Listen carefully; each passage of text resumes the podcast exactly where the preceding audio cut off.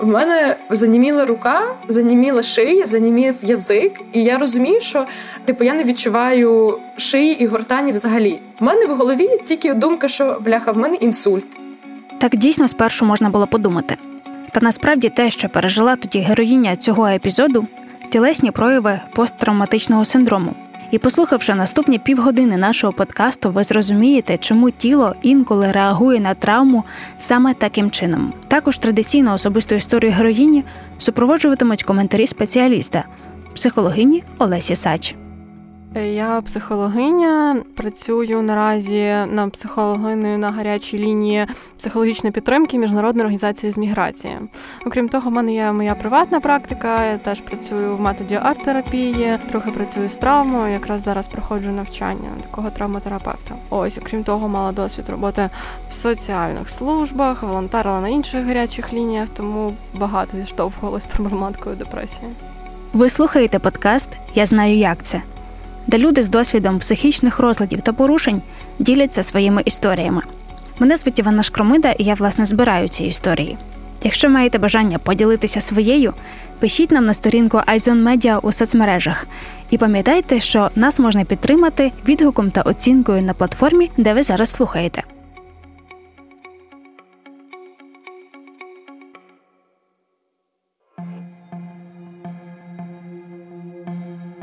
Я переїхала в інше місто, вступила в університет, і це була така не найперша поїздка далеко від дому, але найдовше.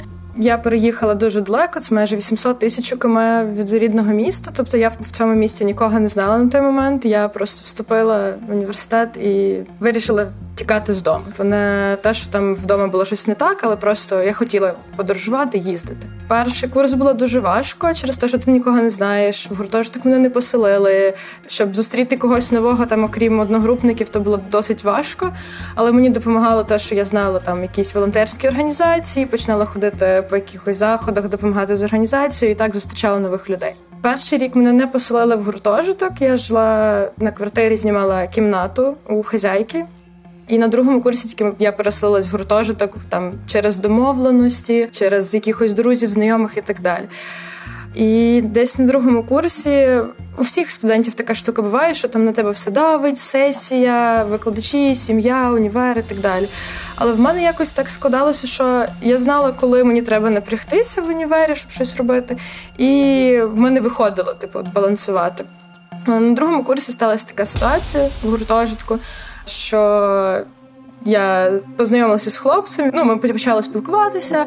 Він мене кудись кликав гуляти, але в мене ніколи не було на то часу через те, що я весь час то працювала там, допомагала комусь з англійською, репетиторством займалася, то університет, то якісь волонтерство. У мене не було часу особливо десь гуляти. Ми з ним так вечорами спілкувалися просто в гуртожитку, і там в якийсь вечір. Типу, він мене покликав до себе в кімнату. Ми щось попили чаю, говорили, і в нас пішло діло до того, що ми там почали обніматися, цілуватися. Коли це все починалось, це було окей, типу він мені подобався. В якийсь момент я розуміла, що мені стає ну мені боляче, мені неприємно, в мене там не згибається так тіло чи щось таке. І я просила його зупинитись, він не зупинявся. В кінці, коли це все закінчилось, типу він мене обняв і сказав: Ну, в мене взагалі є дівчина і типу виставив мене з кімнати. І в той момент, типу, це була третя година ночі. Там дівчата, з якими я жила в кімнаті, вони були всі молодші від мене, бо я пізніше заїхала в гуртожиток, і я ну тупо не знала з ким говорити, і що в той момент треба чи варто робити і взагалі. І я просто в гуртожитку десь у когось на кухні стрільнула сигарету і сиділа кухні у себе, типу, в кім... в кімнаті. У нас була кухня окремо. Я сиділа на кухні, курила, мене трясло, я ридала, плакала. І, типу, це один з найгірших, е, найгірших вечорів мого життя, напевно. Справа насправді не зовсім в ситуації, а скоріше в особистості людини і в тому, як вона справляється з певними стресами. Тобто одна й та сама ситуація, як стихійне лихо, чи якась автомобільна катастрофа, в когось може викликати ПТСР, а в когось ні. Ну по статистиці 70% людей вони справляються, а десь біля 30% мають на різної інтенсивності симптоми ПТСР. І чим більше часу проходить з часу травми, тим більше вони згасають, згасають, згасають. Тобто є певна така гострий час, 72 години За цей час можуть з'являтися всі симптоми травматизації будь-кого. Називається це посттравматичний стресовий стан. Після 72 він різко падає, і лише у ті 30, трошки менше відсотків, вони застріють в травмі. А ситуація може дійсно бути будь-якою, і тобто тут явно не варто знецінювати і якось ранжувати, що фігня, не фігня. Є такий феномен резидієнтність називається. Тобто, це показник того, наскільки людина стійка до певних стресових травмуючих факторів, і він являє собою сукупність генетичних, психофізіологічних і соціальних ознак. Тобто, однозначно не можна навіть пояснити, чому саме мозок тригернувся саме на цю ситуацію той момент воно не сприймалося так. Що треба комусь про це розказати, що треба там, я не знаю, звернутись до когось, або там піти, я не знаю, в поліцію чи ще щось. Тобто я розуміла, що наче це типу моя провина, бо я там до нього пішла в кімнату, бо я там спочатку сказала так. Якось після того я дуже сильно закрилася в собі в плані спілкування з людьми, в плані там бути відвертою, якихось таких штук. І я почала курити. Я перший рік як почала курити, я курила тільки сама. Тобто, в мене це не було такого, що я на перекури виходила з універу, щось таке. Я завжди курила сама, щоб мене ніхто не бачив, бо в ці моменти я заспокоювалася, там думала про щось своє, і воно мені якось допомагало зосередитись. І от цей рік. Рік, який був після цієї ситуації, е, вже зараз я розумію, наскільки він у мене в тумані. Я дуже мало що пам'ятаю. Я розумію, що я дуже багато чого робила тоді. Я не сиділа вдома через те, що я просто не могла лишатися на самоті з думками, не хотіла це все переварювати. І я тупо їздила по волонтерствах, по якихось таборах, працювати їздила в дитячі табори, англійську викладати і так далі. В той момент це вже було півроку після цієї події. Я весь час вирубалася, не могла в день довше чотирьох годин щось робити. Мене просто вирубало, в мене злипалися очі. Я не могла їсти. Типу, в мене не було апетиту взагалі. Він в мене я не знаю, коли відновився бо той рік з такими перепадами, типу, перші півроку я не спала. Я ходила в універ. Якщо ходила, то це було на одну пару. Я розуміла, що я просто не витримую цього і їхала назад. Перепади зі сном. Причому це настільки стрьомно, коли типу півроку ти не можеш заснути. От тупо ти лежиш в ліжку і такий блін, мені треба спати, я хочу спати, от хочу заснути, відпочити, прокинутись зранку і щось робити. Але ти просто не можеш. От, типу, ти відчуваєш, наскільки ти змучений, але ти розумієш, що ну от як ти не закривав очі, там музика, е, рахувати овечок е, з диханням, нічого тоді не допомагало. А потім наступні півроку ти весь час спиш. Типу, ти не можеш змусити себе будь-що робити через те, що в тебе немає сил взагалі це посттравматичний стресовий розлад. Тобто з цього ми розуміємо, що стався певний стрес, тіло, організм, психіка і мозок не до кінця його пережили, не до кінця його відпустили і тому залишаються там. І коли ми говоримо про певну травму психологічну, то ми можемо розглядати це з різних контекстів. Наприклад, з контексту мозку в нас є довготривала наша пам'ять, тобто півкулі, які запам'ятовують все в форматі чисел, слів і такі можуть собі розсортувати по полицях. А є наша амигдала, емоційна пам'ять пам'ять, яка запам'ятовується зовсім інакше образами, картинками. І часто проблема полягає в тому, коли стається травматична ситуація, і вона залишається на амигдалі, і в неї є проблеми з тим, щоб записатися адекватно на наші півкулі, і ми постійно застріємо і повертаємося. А також стрес переживається тілом, і він переживається, я думаю, дуже відомою зараз штукою, що наш середній рептильний мозок, так званий, реагує трьома захисними стратегіями: це бийся, біжи або завмирай. І проблема полягає в тому, коли наше тіло на рівні м'язів, нервової системи, ендокринного обміну, парасимпатичної симпатичної нервової системи застріє на етапі завмирання боротьби або втечі, але не можу повністю пережити і заспокоїтись. Це по суті просто застрягання. Я в той час працювала ще ну сама на себе, десь там комусь допомагала, там якісь е, піти когось пофотографувати, якийсь захід, щось таке. Потім вже через рік я знайшла повноцінну роботу. Я працювала в хостелі, і там був плюс в тому, що там були нічні зміни. Для мене в той момент це було прекрасно, через те, що я розуміла, я і так не можу спати. Я собі сиділа, робила пари, малювала, намагалась щось чимось себе зайняти для того, щоб це якось продуктивно проходило.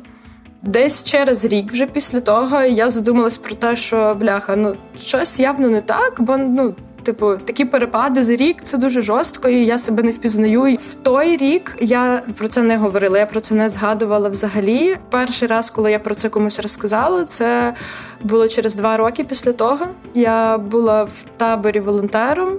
Тема табору була Вілснід, так як в нас там були хлопці і дівчата від 9 до 16 років, десь десь перед останній день ми зробили такий вечір, коли ми розділили хлопців і дівчат, і зробили щось типу Education Talk хотіли з ними поговорити про статеві відносини, про те, що окей, що не окей. І ми тоді, коли планували цей вечір, ми говорили між собою, якби з вихователями, про те, хто яку історію хотів би, хто би що хотів розказати, чи хотіли б взагалі. І я в той момент розуміла, що.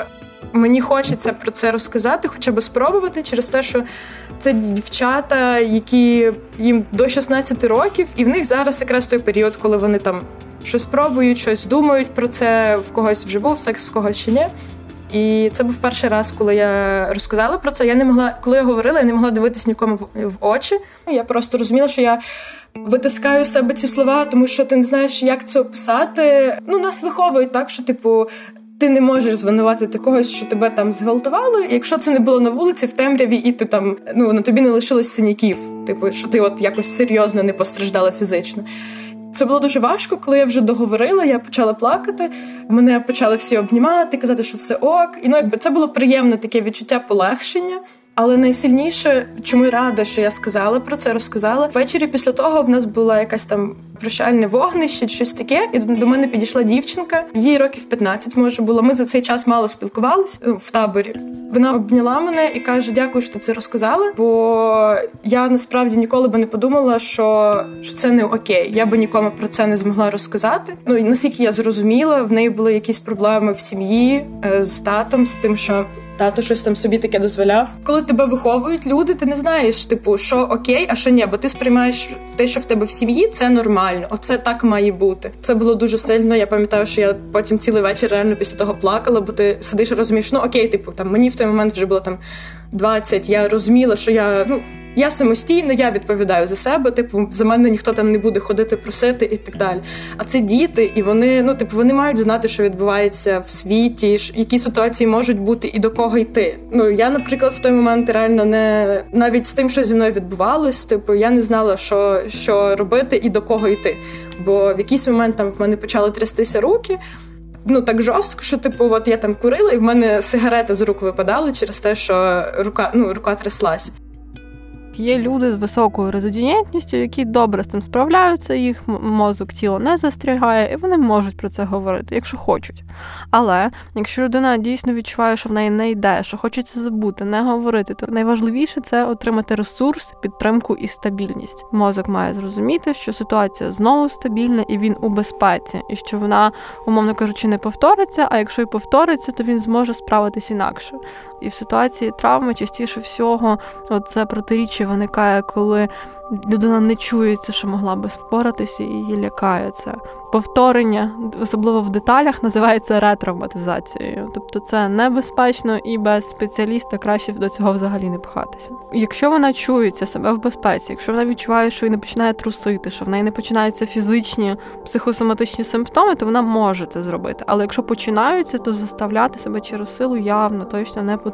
Можу привести інший приклад, який відбувається. От, до прикладу, якщо це жертва зґвалтування, там великий дуже відсоток ПТСР буває серед таких людей і коли їх змушують на допитах.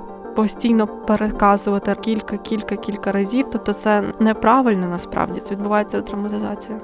Найголовніше, як я вже сказала, це ресурс та підтримка. Тобто, дійсно сказати, я тут, я поруч, я готовий тебе підтримати і вислухати, але я не наполягаю, чи є щось, що я можу для тебе зробити. Можливо, там чаю, теплу ковдру. От часто рятувальники накидають ковдри не тому, що людина обов'язково замерзла, а тому, що це дає відчуття комфорту і захищеності і затишку. Ось і ми. Ми питаємо, що саме можемо зробити. Ми наголошуємо, ми можемо кілька разів на тому, що ми поруч, і ми готові вислухати, але ми не задаємо питань, не уточнюємо деталей. Просто ми слухач, ми тут для того, щоб підтримати людину.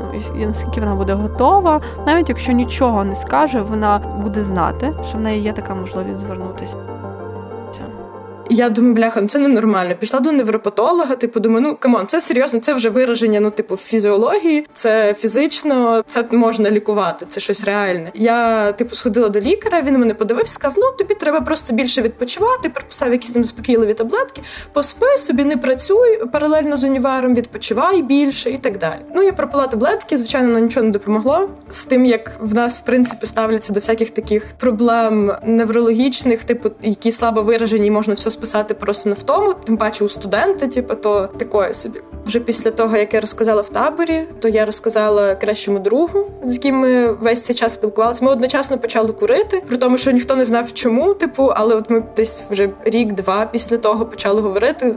Розказувати один одному. Мені здавалось, що я розказала про це мамі, бо я десь місяць після того, як це сталося, приїжджала додому і пам'ятаю, що я розказувала мамі, що щось таке зі мною трапилось.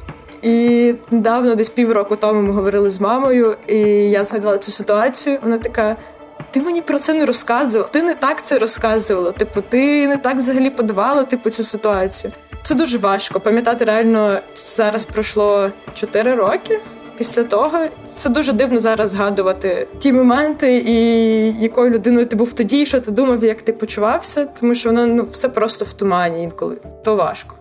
Я знала, що у нас в універі є спеціальне типу відділення від кафедри психології, куди можна звернутися за безкоштовною психологічною допомогою. Типу, ти розказуєш, в чому там проблема, ну в загальному, типу, там що з тобою відбувається, і вони приписують тебе до якоїсь людини, яка більш-менш там розбирається в цьому. Перший раз я записалась, але так і не пішла на зустріч. Коли доходиш до того, щоб от ти записався і піти до когось, ти думаєш, бляха, та ні, та все нормально. Ну, типу, все не так погано, у людей буває гірше. Я можу ходити, працювати, жити, бачити, чути, все нормально, я в нормі, мені не потрібна допомога. Коли я вже звернулася до психолога, от що прям пішла, то це було е, півтора роки тому все-таки пішла до психолога, але я типу, я її сама знайшла. Вона працювала в цьому центрі, типу від універу. Я проходила до неї десь два місяці чи три. То було дуже важко. Ми почали, типу, дуже глибоко купати, бо ми, якби я їй розказала одразу цю ситуацію. Вона каже: Окей, але я не можу зараз тебе рухати з цим, бо ти набудувала собі захисту, типу дуже купу всяких типу штук, які тебе захищають. І якщо я почну купати, ти зараз просто зламаєшся. Типу, я не можу так одразу в це влізати. І ми почали працювати там з проблемами в сім'ї, там які були стосунки там з батьками і так далі. Воно досить допомогло мені налагодити спілкування з татом і мамою, бо вони в мене типу окремо вони розлучені вже давно, і все добре. Але типу, спілкування в нас різне. Е, Але до цієї типу ситуації ми так і не дійшли. І в якийсь момент в неї була відпустка, і я якраз поїхала додому до батьків. Пройшов місяць, і ми просто не списалися з нею. Я забула навіть, що я ходила до неї. Я в якийсь момент там згадувала, така блін, треба піти, знову записатися, але все ніяк якось от не вклинювалось воно, не знаю. Чи то не вистачало часу, чи то якось не хотілося, чи щось ще. Симптомів доволі багато, тому не всі фахівці можуть навіть одразу з'ясувати, щоб це було ПТСР. Є кілька основних групів симптомів. Перші це симптоми спотворення, тобто вони включають в себе спотворення, згадування про те, ось я не могла згадати, все було як в тумані, тобто спотворення пам'яті, спотворення мислення, коли ми починаємо негативізувати і вноситись до себе, до світу, до оточуючих, певним чином виводячи певний емоційний досвід з тої ситуації. Тобто ми мозком його не опрацювали, але емоційно чуємося, що світ ворожий йому довіряти не можна. Потім зміни в настрою суттєві відбуваються, тобто так само ці депресивні відчуття або злість, наприклад, емоційні ефекти, коли ми дійсно можемо не контролювати свої емоції, вони стихійно проявляються, прориваються. Особливо це часто буває, коли людина в принципі в житті не дуже в ладах своїми емоціями, не завжди вміє про це показати, деякі блокує свої там так звані негативні і тоді, звісно, що це підвищує її ризики не впоратись травматичною ситуацією. Крім того, можуть бути розлади сну, коли людина страждає від безсоння, від таких страшних жахіть, які сняться. Часто вони мають собі фрагменти тої травматичної ситуації. Окрім того, можуть бути розлади харчової поведінки, відсутність апетиту, відсутність сил, тобто багато моментів, які схожі на депресію. Але проблема травматичного досвіду в тому, що якщо ми будемо просто його лікувати антидепресантами, не розкриваючи надаючи, ресурсу, то це може бути, на жаль, недостатньо ефективно. Десь в той період в мене почалися проблеми з головними болями. От в якийсь момент я прокинулась після нічної зміни на роботі, і я розумію, що я не можу встати. Просто в мене стільки болить голова, все блимає в очах, голова крутиться. Я не відчуваю свого тіла. Дуже дуже погане самопочуття, і я не знаю навіть що робити. Випила таблетку, воно не допомагає. Через три дні я поїхала до лікаря. Вона мене подивилась, відправила на купу аналізів, перевірити там голову, всякі ЕКГ, щось там ще. Подивилися, все нормально, треба більше відпочивати і не стресувати, не переживати. Ще через півроку в мене почала дуже сильно боліти шия. От вона просто болить. І все. І після неї починає боліти голова, і так десь на тиждень. Типу вони такими якимись періодами, як приступ був. Я не знаю, тут що мене на тиждень так я злягала просто в ліжко з головною біллю, і я не могла нічого робити. Ну от я не могла їсти, я не могла дивитись фільм, слухати музику, нічого. Я просто лежала овочем, типу, і розуміла, що ну от, типу, я існую. Я лежу і там попити води, якусь таблетку, яка не допомагає, але типу просто відлежати цей період, бо не знала, що робити. Потім якимось чином воно пройшло. Типу цього стало менше. Я там пила заспокійливо, я пила там якісь чаї, намагалась вирівняти собі графік сну, але з роботою в хостелі то важко через те, що нічні зміни і так далі. З початком карантину вже я пішла з хостелу, вирівняла собі режим сну, все добре, зайнялася спортом, все прекрасно, чудово.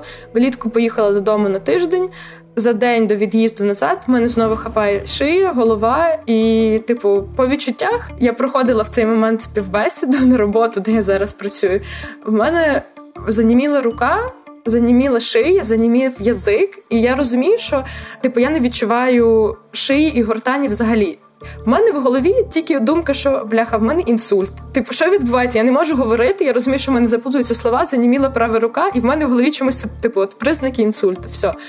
Я закінчила співбесіду, подзвонила мамі, бо вона була на роботі. Кажу, мама, типу, ну я не знаю, що робити. Вона каже: їдемо робити МРТ. Бо ну що робити? МРТ. Поїхали. Це друге МРТ за рік, все добре, в голові все прекрасно, мозок чудовий, все все в нормі, взагалі абсолютно нічого. Різниці між двома МРТ немає, нічого не змінилося.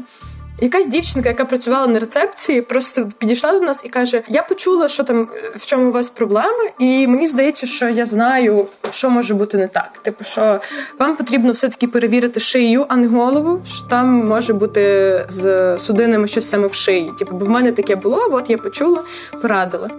В той вечір ми зробили УЗД шиї. Мені сказали, що в мене атрофований м'яз в шиї, і, типу, мені терміново треба до якогось мануального терапевта або реабілітолога через те, що типу ще трошки, і все. Ну, типу, всі інші м'язи перебирають роботу цього м'яза, і через то в мене весь час слабкість в тілі, через то головні болі і так далі.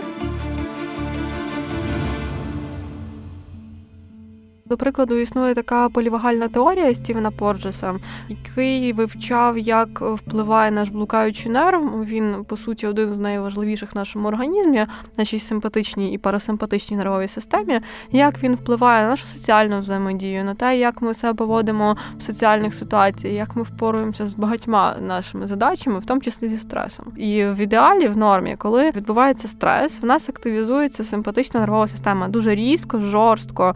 Часто це може бути там проявом агресії, енергії. Ну тобто, все виривається назовні для того, щоб ми втекли або там боролися, ну щоб якось це відбулося.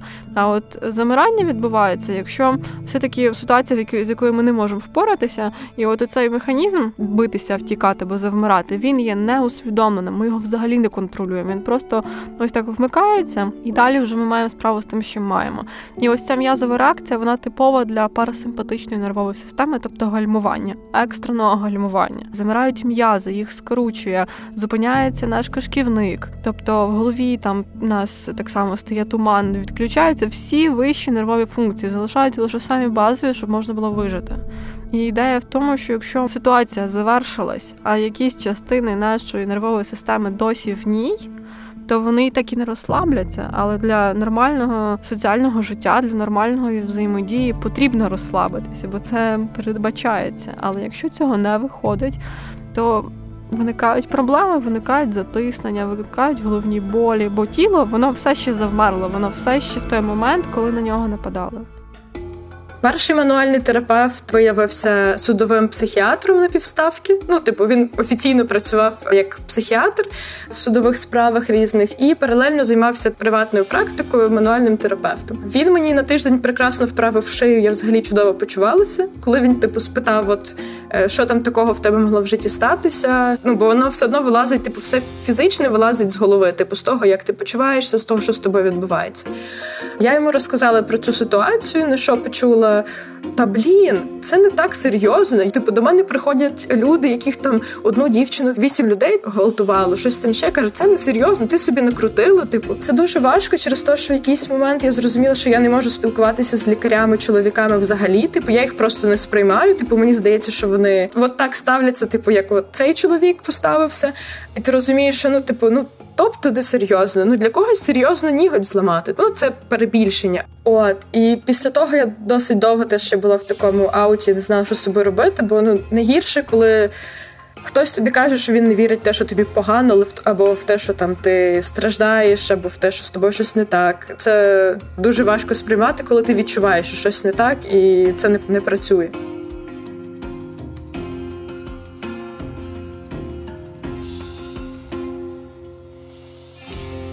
На роботі я познайомилася з дівчинкою, вона ходила до нас робити масаж, типу кожен тиждень. І я думаю, поговорю з нею. Може, вона там мені щось порадить для шиї і так далі. Вона порадила мені дівчинку-реабілітолога. В неї типу власний кабінет. Я дуже сумнівалася через те, що думаю, ну блін, типу, стільки вже пройшли, стільки лікарів, стільки всього, типу, і ну що що ще зробити. Але я пішла, і ми десь три місяці був курс. Півтора місяці це було, що я не очікувала. Це була більше психологічна, типу, реабілітація. Тобто я майже весь час лежала, вона зі мною говорила і перевіряла тонус в тілі. Типу, вона давила мені рукою на мою руку. Я мала піднімати свою руку, а вона її опускала. І потім, наскільки в мене був тонус в тілі, вона визначала, типу, що іде в мене болить. Тобто вона щось питала, я могла не від відповідати, і по тому, наскільки в мене був тон у стілі, вона сама за мене відповідала, і і найчастіше це було влучно. І наступні півтора місяці ми займалися типу більше фізично, там розминали м'язи, пропрацьовували вправи, типу, які я маю робити далі вдома сама. От реабілітолог допоміг найбільше через те, що я майже не говорила. Типу, мені не треба було щось розказувати, пояснювати, якось там виправдовувати, не знаю, те, що мені погано, чи щось таке. А вона сама все розуміла, вона все бачила. Типу, вона казала, що з тобою все ок те, що тобі зараз погано, це поправимо. Ми зараз з тобою зробимо це, це, це. Оце ми розберемо. Про це ми поговоримо. Про це ти подумаєш вдома, і воно буде ставати краще. Ну найперше, що я відчувала, коли ходила до неї, це те, що вона щось каже, а я така, ні, це не так. Ну от у себе в голові я робила цей супротив, і така, ну от це не так. От ні. І тільки я виходила від неї, йшла там додому до автобусу на зупинку. Прокручувала це в голові, і думаю, пляха, ну це ж так і є. Мені просто не хочеться цього визнавати, але так і є.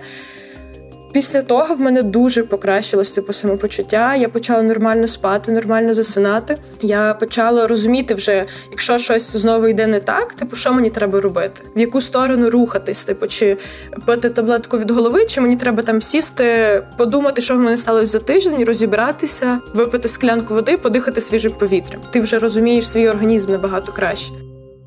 Якщо ми розглядаємо травматичний оцей контент як той, що психіка не може витримати в свідомості, вона намагається його витіснити, але він все одно проявляється в симптомах організму, в якихось проривах емоційних. Тобто, по суті, його треба пережити і перепрацювати, і перетворити в щось нове, в те, що ми можемо сприймати, з чим можемо жити. Тому дійсно проблеми це з втратою пам'яті. Навіть бувають такі моменти, як флешбеки, та тобто воно все проривається. Тому захисні механізми вони направлені як тимчасове явище. Вони допомагають впоратись тут і зараз, коли стрес і травма дуже сильні. Але, на жаль, часто так стається з людьми, в яких стресові розлади, в тому, що в них недостатньо адаптивних механізмів, щоб з часом до цього повернутися і це переварити, умовно кажучи. І вони в цьому застрягають дуже надовго. Мені навіть видається, що ми часто до цього прибігаємо, тому що тут такий самообман і таке бажання не визнати. Ну, наче якщо я закрию очі і цього не згадуватиму, то цього ніколи не відбувалось. Це дуже типовий захисний механізм. Фішка в тому, що це іде якимись хвилями. Типу, в якийсь момент ти відчуваєш, що ти вже забув взагалі, що це було в твоєму житті. Потім, як це буває в психології, є якийсь тригер, типу, щось стається. У мене досить часто було таке, що я за півроку вже забула про то, а далі я їду в транспорті, і хтось занадто близько став до мене, або штурхнув, або щось ще, і в мене одразу починається якась паніка. Мене скручує, я не можу повернутися, вся напружена, мені страшно, і типу ти не можеш це пояснити, тому що це типу просто тебе хтось штурхнув в автобусі. Ну зараз пройшло 4 роки від того моменту, е, як це сталося, і десь 3 місяці після реабілітолога пройшло. Я розумію, що мені ще багато є над чим працювати. В мене ще дуже часто бувають там всякі напівдепресні якісь стани, коли ти просто приходиш додому, сідаєш півгодини, дивишся в одну точку і такий.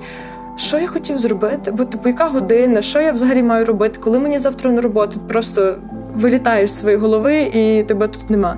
Важко сказати, скільки часу потрібно, щоб типу все налагодилось і стало краще. Це залежить від кожної людини по-різному, типу, дивлячись на те, як ти це сприймаєш, чи тобі хтось допомагає, чи ти сам в цьому, наскільки ти готовий до того, щоб щось змінювати з цим. Бо це важко. Не знаю. Я не думаю, що можна колись повністю від чогось виздоровіти, оправитись. Бо ця штука завжди лишається з тобою, що би це не було, чи ПТСР, чи депресія, чи щось серйозніше, чи щось менше це вже частина тебе, і найкраще, що ти можеш зробити, це прийняти це, сказати, що окей, це сталося, отак мені було, отак є зараз. А так як я хочу, от я це зроблю. Я до цього йду, і з кожним кроком просто змінюватися, але пам'ятати, що так було, і немає якоїсь гарантії, що це не станеться знову. Це життя. Коли ти пройшов щось одне, тобі дуже страшно, що це повториться. У мене з головними болями була така штука, що Після кожного разу, як мене відпускали, коли голова проходила, мені було настільки страшно, що це почнеться знову. Що я просто ну я почала обмежувати себе. Типу, я перестала кудись їздити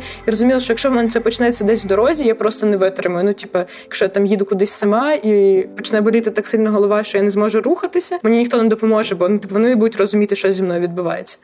Це дійсно суттєво підвищує нашу тривожність, особливо якщо людина схильна до тривожності, до таких різних фобій, то вони дуже дуже дуже ймовірно розів'ються. Насправді тут важко дати якісь такі однозначні чіткі поради, щоб раз, два, три все вирішити. Я би все таки радила, особливо якщо є підозри, що це ПТСР, проробляти з терапевтом, тому що коли ми кажемо перший етап ресурси, підтримка, довірливе середовище. Потім другий етап ми обережно підходимо взагалі до самої травми.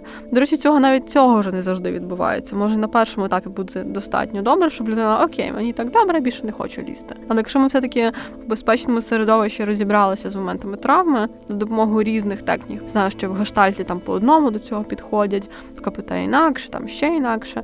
І вже на третьому етапі ми в такому довірливому колі з терапевтом можемо навчитися з ним, наче ми в спортзалі, так коли ми тренуємося, ми на такому тренажері.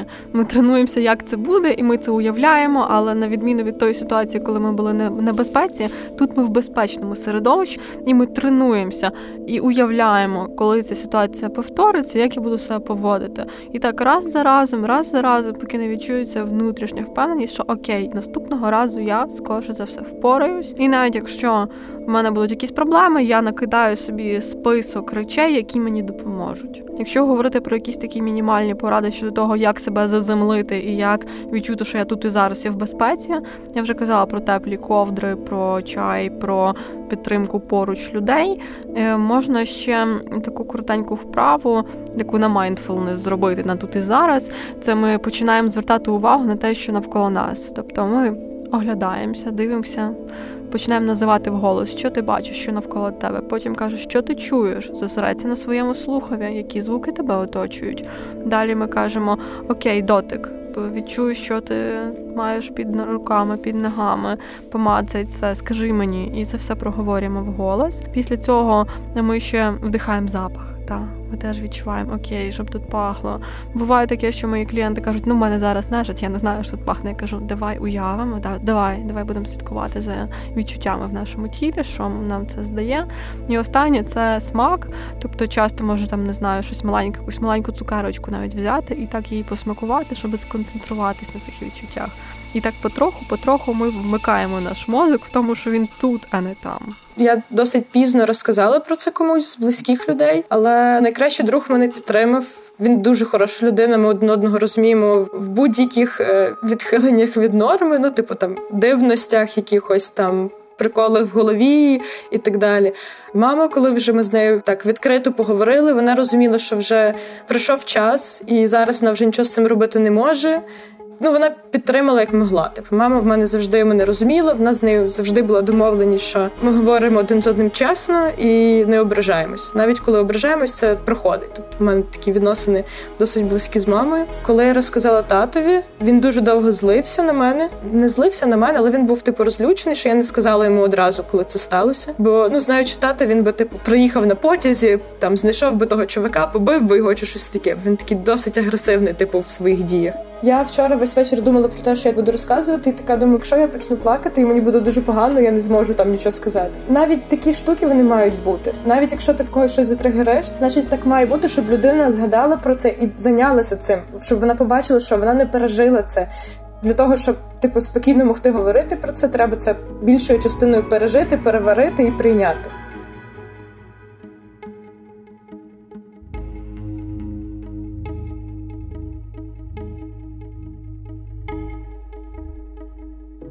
Навіть якщо ми думаємо, що ми впоралися, що все в нас окей пройшло і нас не травмувала ситуація, я би радила для профілактики спершу сходити до психолога. Ми не знаємо, як там відбулося, але краще так, аніж думати, що це все терпимо, все окей.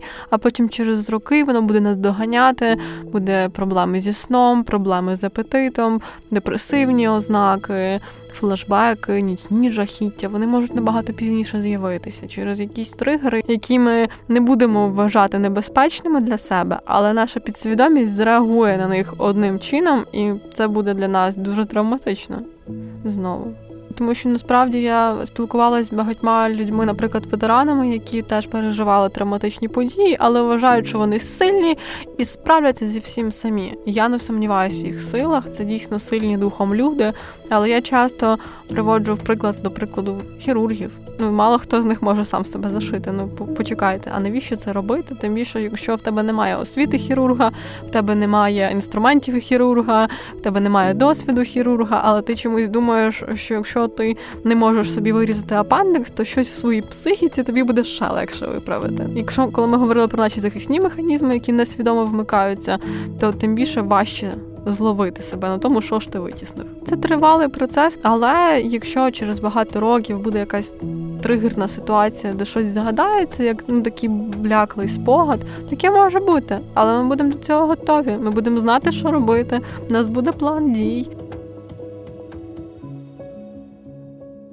Не забувайте, що у разі гострої необхідності з кимось поговорити можна телефонувати за номерами гарячих ліній наприклад, на проект від міжнародної організації з міграції 0800 211 444. Також нагадую про гарячу лінію протидії самогубствам, номер за яким можна звертатися 7333. Ви слухали подкаст Я знаю, як це, де люди з досвідом психічних порушень та розладів діляться своїми історіями. Будьте турботливими до себе. Виробництво відкритої студії подкастів Айзон Медіа.